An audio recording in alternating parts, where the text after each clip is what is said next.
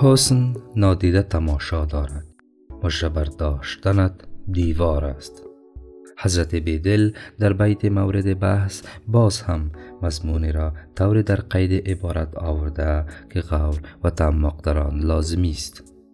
چه در مصرع اول حسن نادیده را قابل تماشا می داند و این خالی از اشکال نیست و در اول فهمیده نمی شود که آن حسن نادیده کدام است. و به چه صورت قابل تماشا شده می تواند.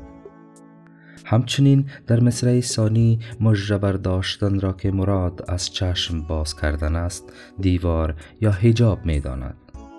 در صورتی که مجبر داشتن طبق معمول برای دیدن و رفع حجاب است.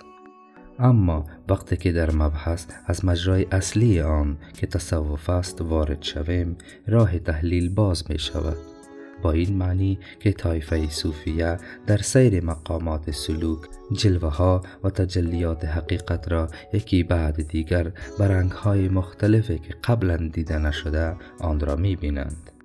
و این دیدن البته با چشم سر دیده نمی شود بلکه دیدن آن با چشم دل میسر می گردد روش این طایفه چنین است که چشم ظاهر را می بندند آنگاه متوجه دل شده و جلوه های نادیده را مشاهده می کنند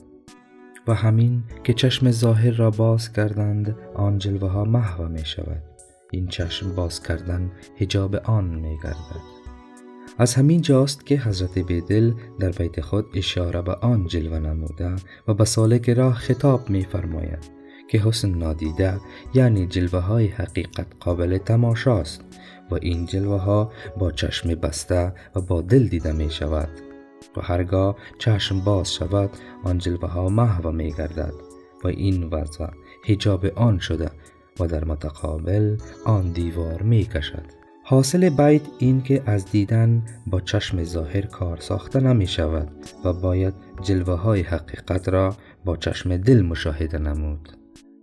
و سلام